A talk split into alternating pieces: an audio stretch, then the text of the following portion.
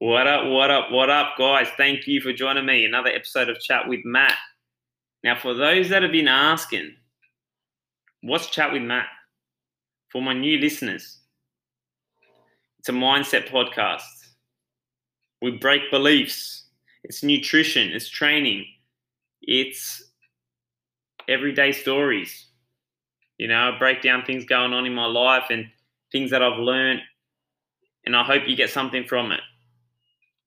I hope you pick up some things I've acquired along the road and something resonates with you and you take it. If that's nutrition, if that's training, if that's life, if it's business, if it's personal, whatever. I just hope I serve you. It's a passion project. So, guys, like I say, like I begin every episode, if you get any value from the podcast, tell a friend. Tell a friend. That's how my business has grown. That's how the podcast has grown. That's how we've hit almost five and a half K listens. Just showing up, shipping my work by you guys, sharing it with a friend, um, which I really appreciate. It's been great. So, yeah, if you get any value from the podcast, make sure you subscribe so you're notified when podcasts come out. If you're on Facebook, if you want to be a part of my free Facebook community, uh, community macros mindset with Matt, I'll link it in the show notes. So, guys, this has been a great week this week. I um I interviewed Brett Seymour on Tuesday. Now Brett Seymour is um was a former Cronulla player. He started off at Brisbane. He was um, touted as the next big thing. 17 years old. Imagine making your first grade debut at 17. He came through the ranks. You know, hard worker. He played for Cronulla Sharks. Had a great season, but there was a couple instances he had on the drink and um, he lost his contract from Broncos. Same thing happened at Cronulla, and same thing happened at Warriors. And then he went through a, a buffer, you know, a two a two year buffer where he said he wanted to end it. He went through severely mental health. So that that podcast is coming out next week. Stay tuned for that one. And um, he just talks on the importance of exercise every day and how that's really helped him with his mental health. So I think you can vouch for me. Exercise is important it gets those endorphins going, as he puts it. And uh, yeah, I can't wait for you guys to hear that one. So don't forget to subscribe to the podcast so you get that. Join my Facebook community, like I said, because end of the day, guys, I want to help you guys with nutrition and this nutrition war, the diet, this bad diet bullshit. Let's get rid of it. But anyway, today's podcast. Why you need to hear this? You know, I wrote a blog post this morning, and um, it's a if you're a Move with Matt client or if you're a nutrition client if you're someone that's done my interval fat loss program, I've been saying this for the past five years, and that is give me your 1%.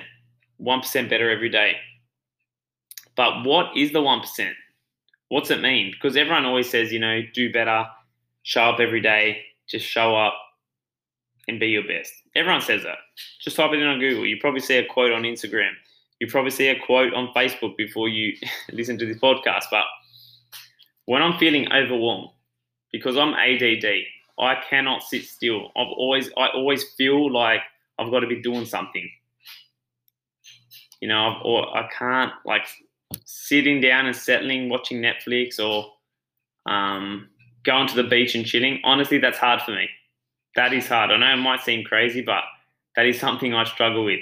Like sitting still and just stopping because I always feel like I've got to be growing. Um, but I'm doing better at it. I'm doing better at like easing off and just relaxing, you know. But anyway, when I'm feeling overwhelmed, I get back to this. I'm like, what's in front of me? Serve what's in front of me, Maddie. My clients, run a better session. Focus on this podcast. Send that email. Send that text. Track attendance all these little simple things that I know I need to do, that's what I focus on. Because there's always shiny objects. There's always a new venture. There's always um, a new opportunity to take that's pulling me away from my center. That's why I always get back to my 1%. Now, there comes a point in time where you have to kind of branch through it, but because there's going to be a point where your habits become automatic and then you start getting comfortable. And that's when you need to progress past it. But 1% better every day, that might mean if you're in business, sending that one extra email, you know, sending that, making that one extra sales call, um, texting that one extra client, calling that friend, um, doing that one extra rep, doing that extra 10 minute walk. Honestly, it's that one extra thing. And it's not getting comfortable. It's not doing it for two weeks because 1% better every day is sustainable. The reason why people do not sustain diets is because they go 90% for two weeks and they look for the next big thing. You know, and it's always usually the mundane, the boring, the repetitive, but it's doing more, one more of it. Not 10 more, not 20 more, it's one more of it because you're not going to sustain it. And I've done it so many times where I was like, all right, I'm going to go out, I'm going to, you know, run Facebook ads, I'm going to train 18 times a day, I'm going to eat super clean, I'm going to drink eight liters of water. Doesn't happen. Does not happen. You can't just grow your business times 10. You can't change your physique times 10. You can't eat super clean. One thing. Focus on one thing first. Have a goal to better those things. Focus on one thing. Something that you can do consistently and they've got to fit your your lifestyle. No no use to wait before I say that. You need to do some things you don't like, but don't let your mouth overload your back. So don't say you're going to do too much. Don't say you're you're going to do how can I word this?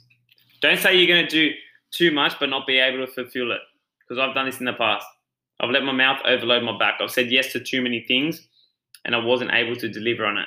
That's why staying 1% better, focusing on the small, the boring stuff, the consistent stuff, doing it over and over again. If if you're just starting nutrition, I'm not going to throw calories, macros at you today.